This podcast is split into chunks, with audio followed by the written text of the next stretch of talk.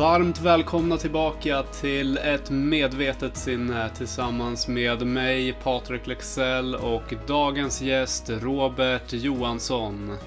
Jag vill inleda med att säga tack till både Robert och dig som är med här i kanalen. Och eh, även tack och varmt välkommen till alla nya följare och er som delar podden vidare. För dig som redan har lyssnat in del 1 med Robert så vet du att dagens gäst är psykolog, docent i psykologi och eh, både forskar och undervisar på Stockholms universitet. Idag arbetar och håller han i projekt inom AGI som är artificiell generell intelligens eller som Robert kallar det maskinpsykologi där målet är att skapa maskiner med känslor och ett medvetande. I dagens avsnitt så ska vi reda ut flyktbeteenden, prestationsångest och definitionen av här och nu. Vi ser också över den överanalyserade hjärnan och hur vi kan ta kontroll och bli mer medvetna om vad som sker inom oss. Samhörighet, bekräftelse och uppmärksamhet är också något som jag vill lyfta. Och eh, där kommer vi även in på ensamhet, självkärlek, att passa in och det snabba dömandet utav andra men också sig själv. Det här är ett öppet avsnitt där vi kommer in på insidan av oss själva och där jag berörs av både samtalet i sig men även Roberts ord på slutet. Superbra. Jag vet inte varför men jag tänker på motorvägen igen. jag såg, ja. mig, såg mig lite som att jag sitter i liksom en, en bil och eh, svischar förbi någon obehagskänsla i, i en ganska hög fart. Och mm. då kanske man vill lägga in växel till och gasa ännu mer. Men där handlar det nog mer om att liksom bromsa, kanske nyfiket, åka tillbaka till den här obehagskänslan, den där platsen och vad var det där för någonting? Och stanna kvar lite i den för att sen kunna åka vidare. För det tänker jag också, om man bara bränner vidare så sitter väl den här känslan ändå kvar i vårt undermedvetna någonstans. Så det, jag tror det är viktigt att liksom bearbeta olika känslor och tankar löpande. Att vara så medveten som, som möjligt, hela, alltså så mycket man kan. Mm. tror jag hjälper väldigt mycket. Och det, för jag tänker bara själv sen när, jag ner här. Jag tänker bara själv när jag har, mm, men när jag hade prov i skolan, framförallt när jag var yngre, alltså när man gick i ja, men egentligen i grundskolan. Eh, jag, hopp, jag hoppade av gymnasiet och så läste jag det senare. Då hade jag ändå fått en bättre balans i uh, mina känslor och tankar. Hade jag fått en mer mm. självinsikt. Men innan det så upplevde jag ganska mycket stress och, och så vidare. Och det här gjorde ju att jag, eh, som jag säger, jag brände bara på på något sätt. Mm den här flyktdelen kan ju också komma in, att man flyr känslor ja, och minnen. Mm. Ver verkligen, verkligen. Och det är ju, det är kanske nästan definitionen av motorvägen det där. Eh, det är ju liksom, det kan ju funka superbra att köra på motorvägen och saker går snabbt där. Men fyller det en funktion av att man vill bort från någonting så, så kanske man ja, men, gör sig själv en björntjänst då. Mm. Um. Ja men det är sant. Och om man också ska till någonting. Den kan också vara bra och viktig att ha. Just att man är på väg någonstans och inte bara liksom flyr från något. Mm. Jag tror också är viktig i, men, i sammanhanget med självkänsla också. Att eh, ja, men att veta vart man ska någonstans. Att ha liksom en någorlunda bild att hit är jag på väg. Och då, då blir också känslor mer lätthanterliga. Eh, när press och tankar. Mm. Ja, visst, och sen, ja, sen är det ju också så här att hur jobbigt det än kan vara så på tal om det här med, vi pratar om att minnas. Alltså att vi någonstans konstruerar minnena. Så är det också det här med framtid, det är också något konstruerat. Och det kan ju, hur, hur, hur, lite eller mycket vi gillar det så, så är vi ju fast med det här jäkla nuet. Och det kan ju vara lätt att fastna i det där också när man, man jag tycker det är fantastiskt det med att sätta upp intentioner med vad man vill och, och vart man ska och så där. Men får det en motorvägstouch på det, då kan det ju också fylla funktionen av att hålla en borta från nuet. Eh, och det här nuet, det, det sitter ju där vare sig vi vill eller inte. Det är lika bra att acceptera att, att vi, vi har bara den här platsen. och vi kan, vi, kan, vi kan däremot göra det bästa vi kan med det. Ja. Eh, med, mm. med en ingång kanske av, av acceptans då, tillåtande och acceptans. Mm.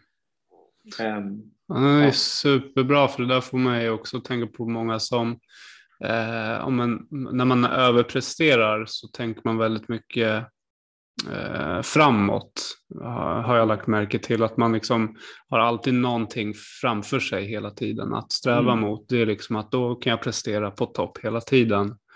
Mm. Då är det ju som du säger, då kan det ju vara så att man har eh, en agenda färdig för en vecka framåt, så att säga, varje timme, varje sekund och så vidare. Och då är det svårt också att stanna i nuet om man, ja men säg att som igår var jag ute och fika och eh, jag, hade inte, jag hade inte direkt något mer än att jag skulle hem och fixa mat, men då blev det att vi fika och sen käkade jag en större räksmörgås.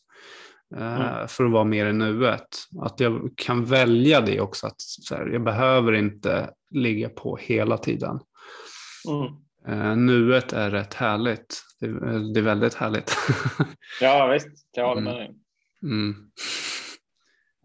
uh, det där tänker jag också, vi kommer in på uh, det vi är inne på nu egentligen, det här med att överanalysera Hjärnan mm. blir ju väldigt proppad med information och mm. tänk om jag gjorde så här eller tänk om jag borde kanske göra så här eller man tänker framåt och bakåt och så vidare.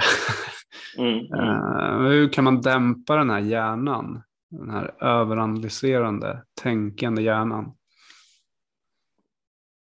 Um, alltså på ett sätt tänker jag att det det är lite samma ingång som tidigare att någonting som inte funkar för att dämpa då, det är ju att inte ens märka att det där sker. Um, och, och uh, kan vi som en start då bara märka att ja, men nu håller jag ju på med det där. Nu är jag helt uppe i, i den här problemlösningsmaskinen det är en bra start tänker jag. Mm. Um, sen, sen, får man ju fundera då på okay, vad är alternativet? Ja, men ofta så är det precis som du är inne på en karaktär av att vara bakåt eller framåt i den där problemlösningsmaskinen snarare än nu. Mm. Um, och det här, vad ska man säga, skolboksexemplet på en meditation är ju det här att fokusera på andningen och när man märker att man far iväg från andningen så, så liksom, ah, upptäcker man det och bara yes, vilken tur att jag upptäckte det och sen hittar en ny intention att fokusera på andningen igen. Det blir ju som att man etablerar mer och mer intentioner att fokusera på nuet. Finns mm. det fortfarande massa delar i upplevelsen som fokuserar framåt och bakåt och höger och vänster och uppåt och neråt och så där. Eh, men om man liksom kan komplettera det med mer och mer intentioner av att ja, jag vill också fokusera nu. Jag vill fokusera på min upplevelse nu. Eh, det, jag får, så, det tänker jag är ett sätt att man kanske inte kan stoppa tankar eller liksom så, men man kan i alla fall etablera intentioner att göra någonting annat. Mm. Ja, men det är superbra. Och det är som du säger med andningen där också, den, Den brukar hjälpa mig väldigt mycket i ja, men, om, om jag har lite olika saker på agendan just då, eller alltså i, i, i tankarna. Att jag är på väg till jobbet kanske samtidigt som jag eh, vi säger, pratar med dig och, och sen mm. samtidigt så har jag annan uppgift att göra så jag har tre saker att tänka på. Och om jag går tillbaka till andningen så för jag, jag vet ju om att den är ju alltid här och nu, den är ju ingen annanstans. Samma med kroppen, om jag fokuserar liksom på kroppen, att här sitter jag just nu. Det är ju verkligen i nuet. Allt, mycket annat är ju liksom framåt och bakåt, åt höger och vänster och så vidare. Mm. Men, eh, ja, men just andning och kroppen är ju verkligen alltid här och nu. Det är svårt att springa ifrån sin egen kropp och andning liksom. Mm, ja, men jag håller med. Mm. Bra, ja, men jättebra formulerat. Jag tar med mig den formuleringen att kroppen och andningen är ju verkligen här och nu. Det är nästan definitionen av här och nu. Mm. Eh, våra verbala koncept av här och nu.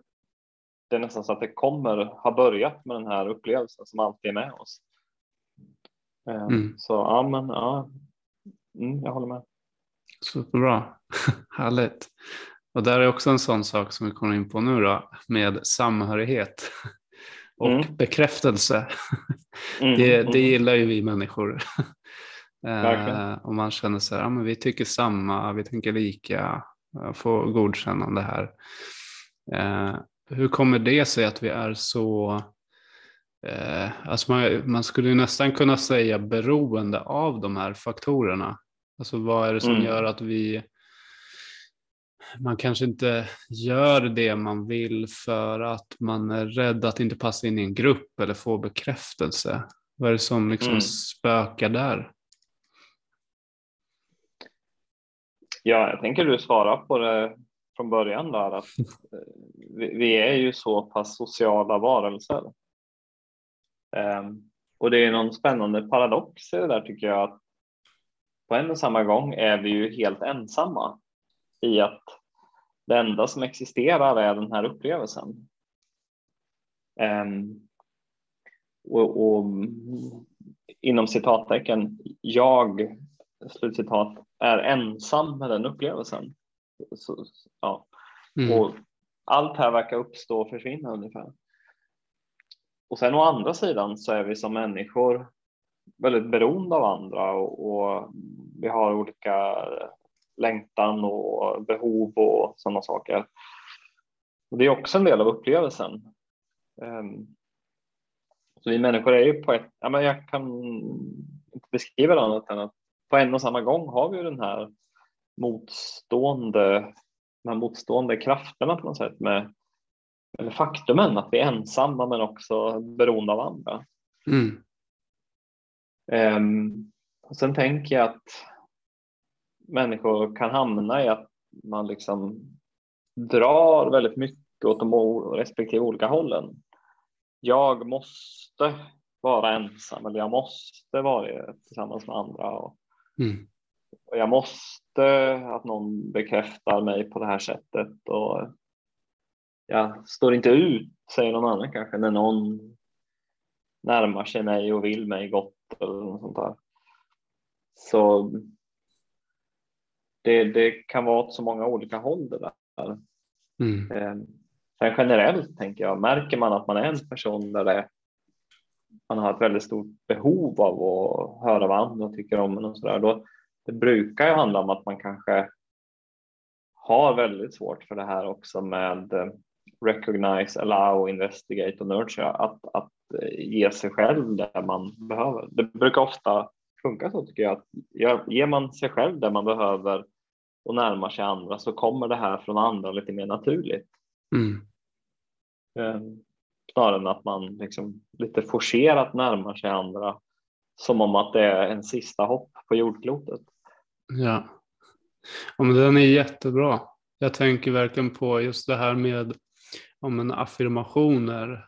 Att eh, ja, säga till sig själv att eh, jag är bra, jag eh, är vacker, jag älskar mig själv. Just den här att ge sig själv självkärlek och ja, som du är inne på, det många gånger räcker det med att få bekräftelse själv om man verkligen vill något? Det, för ibland, alltså man kan ju inte direkt påverka eller påtvinga någon annan och säga nu ska du tycka som mig. Det blir ju kanske lite tokigt um, om det blir till den situationen. Liksom.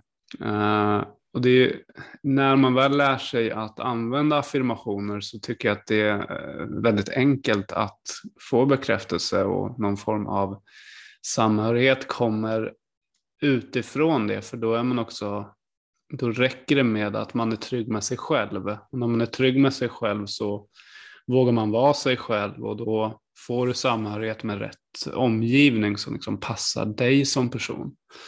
Uh, för den, den har jag tänkt också på mycket när man, om man går ner en, en aning i skolan och det kanske kan vara i vuxen ålder också, det här med att man, man känner sig lite så utanför, man vet inte riktigt vart man passar in. Mm. Uh, och den delen är också väldigt viktig, att liksom så landa i sig själv först och främst. Mm. Hur, hur, ser du på den delen? Jo, men jag delar den beskrivningen att jag tror man har väldigt mycket vunnet på det här att um, eh, landa i sig själv innan. Sen är ju det svårt också.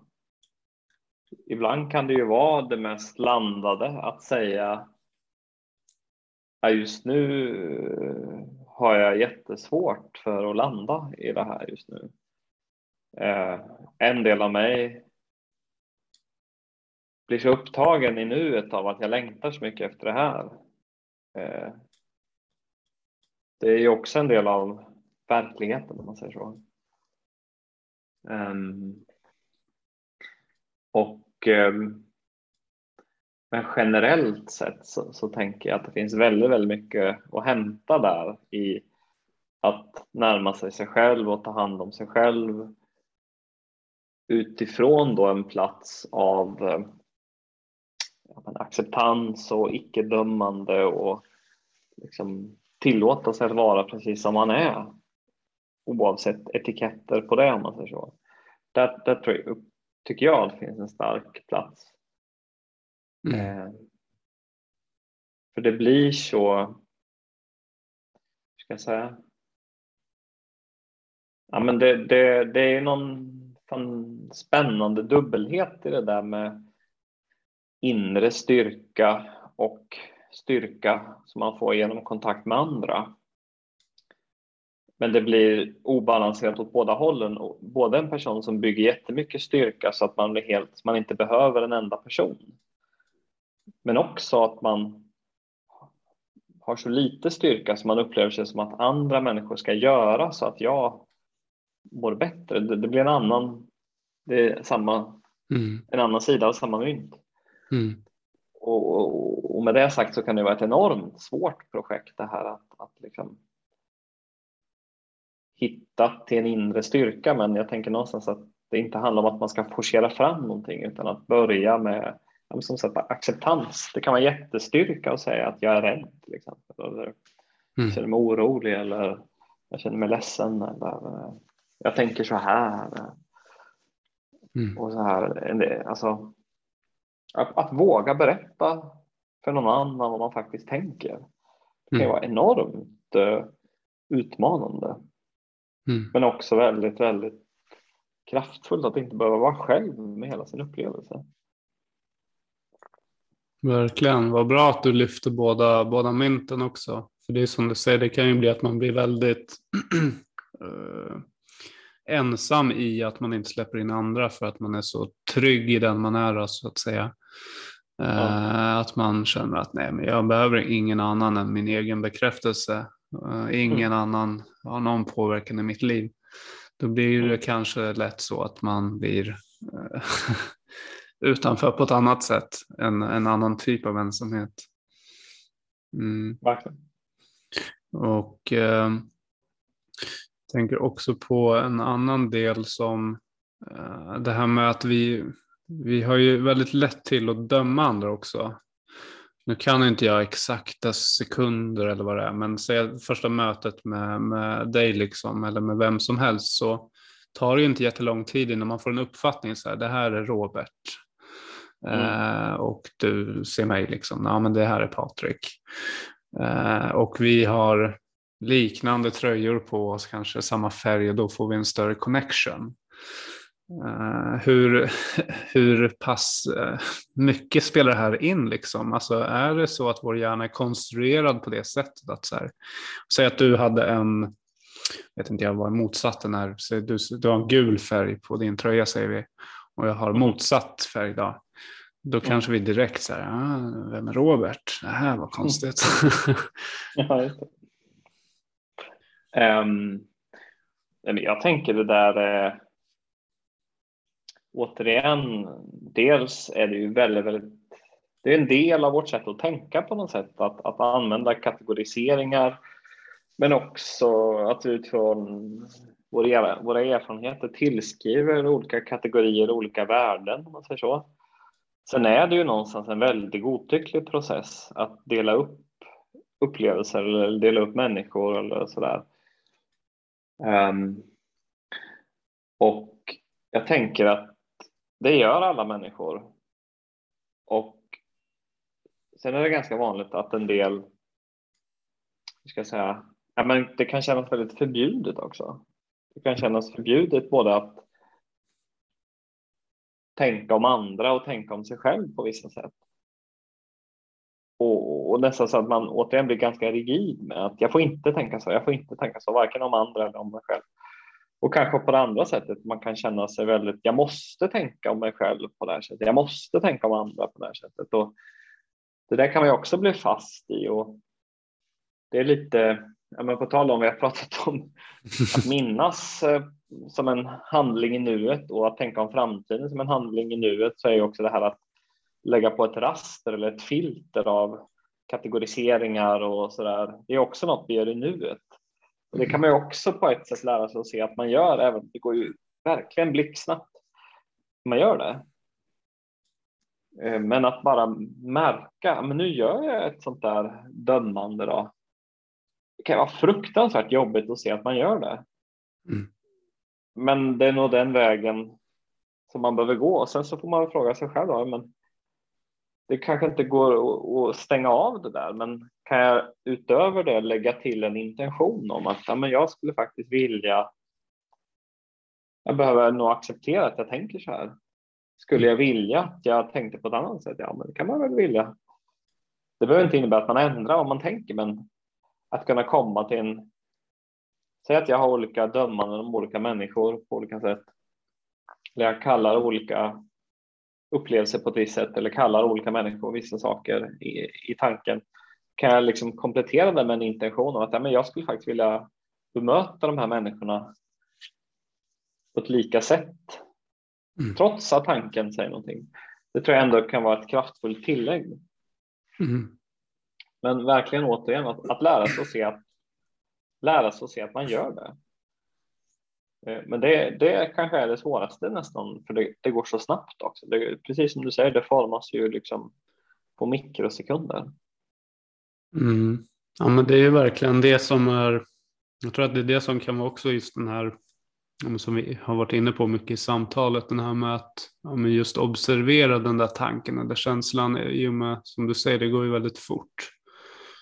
Uh, och uh, har man inte liksom tränat upp den förmågan då att liksom kunna vara mer i nuet och stanna upp i den här känslan eller man har bearbetat olika känslor och tankar, se vad som händer i kropp och sinne när man har en specifik känsla eller tanke, så är det väldigt svårt att fånga den liksom och verkligen så här, mm. kunna justera om att men så här skulle jag vilja tänka istället, så här skulle jag vilja känna då är det svårt att kunna programmera om utan då är ju gasen på full, full fart. Atom, då är man ju automatiskt liksom bara körande. Uh, och det är väl också en sån del, det sägs ju att 90 procent tror jag är eh, i det undermedvetna, alltså det automatiska systemet. Uh, så det är kanske väldigt svårt för, att komma åt de här sista procenten när man är medveten om vem man är och vad som pågår i det yttre. Eh, och där är meditation då eh, någonting som hjälper. Ja, det, det, tycker jag och jag skulle säga verkligen att meditation hjälper en både att se saker man det finns ju den här boken som heter Att tänka fort och långsamt, Thinking fast and slow. Och meditation hjälper ju, jag tänker att det här med dömande av sig själv och andra, det är ett exempel på thinking fast då. Eh, mm. Och det kan ofta skilja sig från thinking slow, alltså när man resonerar utifrån hur man tycker och tänker rent logiskt så kan ju det leda till andra föreställningar av människor medan det här thinking fast kan ibland, ibland nästan vara som tvärtom. Men mm. meditation hjälper ju till att se båda de sätten att tänka tycker jag. Mm. Super, superbra. Härligt Robert. Och eh, jag tänker också så här som för att kolla lite på avslut så om man nu vill Eh, komma i kontakt med dig eller veta mer om liksom vem du är och vad du pysslar med. Kanske man har någon fråga om den här roboten. Jag vet att jag har en massa följdfrågor på den som jag vill fortsätta se vad det är. Uh, vart kan man vända sig då för att nå dig? Um, nej men googlar man på Robert Johansson, Stockholms universitet så finns ju mina min mejladress och så där. Så det går, det går absolut bra att mejla. Eh, så ska jag försöka svara på det jag kan. Superbra. Du har ingen Instagramkonto med massa härliga robotar och tankar? Jag har, jag har faktiskt ett Instagramkonto som, men jag har inga bilder där. Mm. Det är lite kul, kul faktiskt för att jag hade ett Instagramkonto under många år Sen var det vid något tillfälle, jag var det 2015 eller något, så, så bestämde jag att nu ska jag börja med Instagram. Så då döpte jag om mitt kontonamn till, då upptäckte jag att, att kontonamnet beteende fanns. Det var inte upptaget. Mm. Eh, jag heter be beteende på Instagram, men det finns ingenting där. Jäklar vad bra eh, namn ändå. jag, jag gillar det jättemycket. Mm.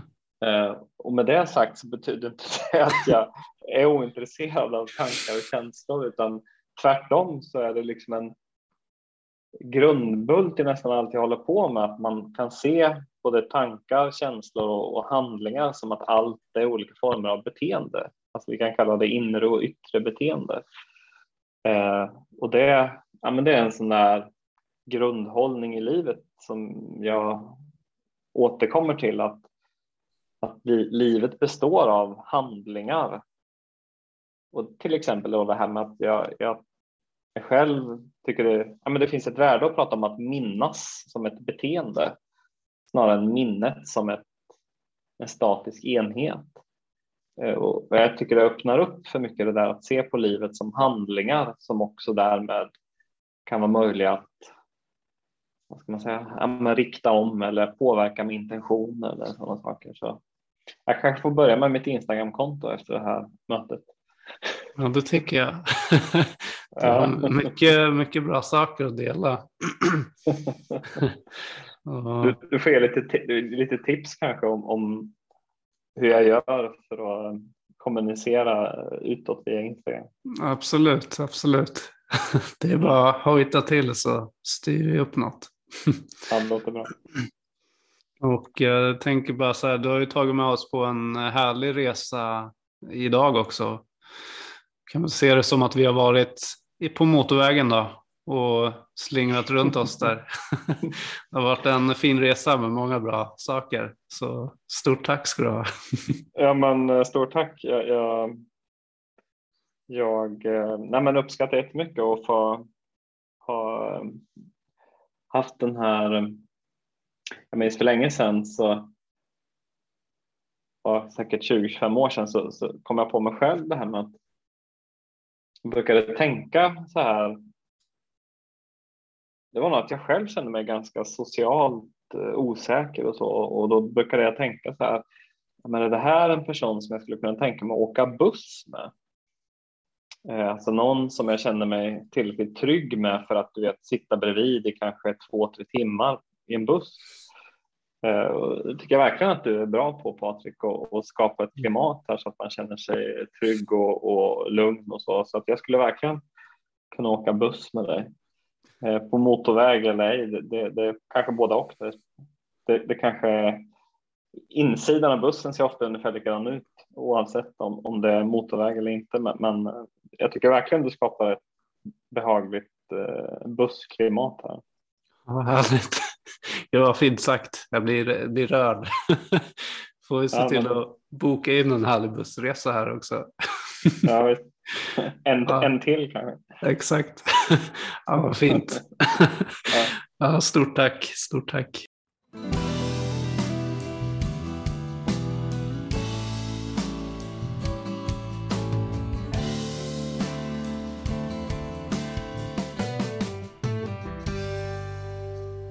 Jag vill eh, tacka dig för att du har lyssnat och deltagit i detta avsnitt. Och eh, om du gillade avsnittet så glöm inte att eh, följa, gilla och dela podcasten. För att också bidra med att göra den synlig för andra. Till nästa gång, tro på dig själv, lita på dig själv och var dig själv.